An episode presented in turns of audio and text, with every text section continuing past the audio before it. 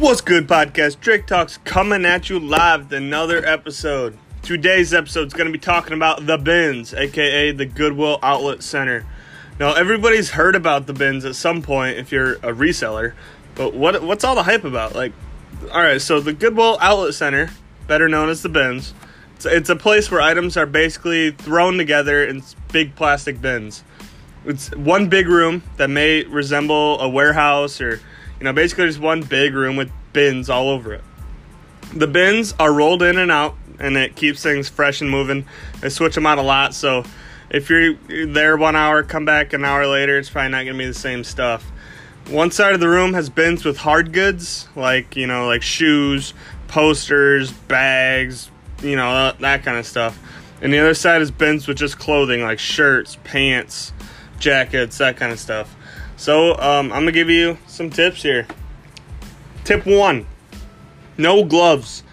A lot of people may disagree with this statement, but hear me out. When you wear gloves, you're keeping your hands clean, which is why people do it. Um, but by doing so, you can't feel the different fabrics when you're digging through the piles. This is a huge part for me on how I find my clothing because over time you'll develop you'll develop a better sense of touch for different fabrics.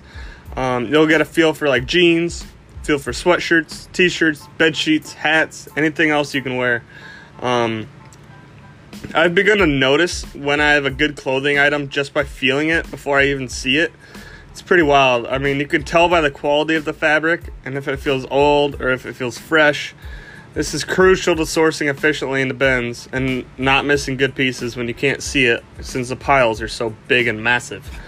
Tip number two go to the bins where the crowd is not at.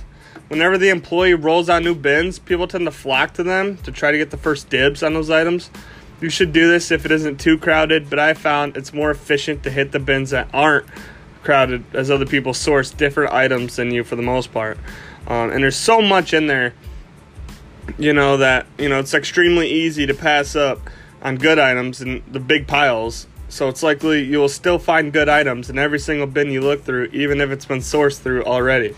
So I'm not saying to do this all the time, but just keep it in mind so you're not fighting with other people because it can get crazy up in there. Number three, dress light. You will be working hard digging through heaps of items, and it can get strenuous. I always end up stripping down to my lightest layer and still sweat like crazy because I'm going hard in there. You might be digging for hours and hours and hours, and it's tiring. So keep things cool. Try not to dress heavy. Wear a t shirt. You know how it goes. Tip four Source now, research later. This applies to not only the bins, but also to thrifting in general. If you see a good item, just throw it in the cart and keep moving. You can search it up on eBay later and inspect for flaws later.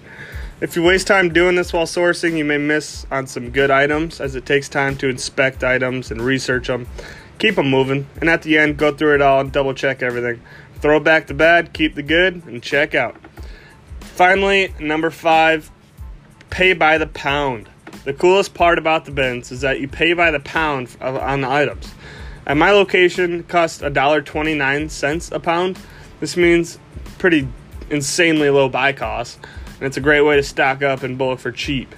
Buy cost usually comes out to around $1.25 an item for me, ranging from hats to shirts to heavy coats. It all evens out to cheap costs, and that's the reason the bins are the best. Hope you guys found some value. If you have any questions, DM me on Instagram at Drake Talks. It'll be in the description. But anyways, keep hustling. Love you guys.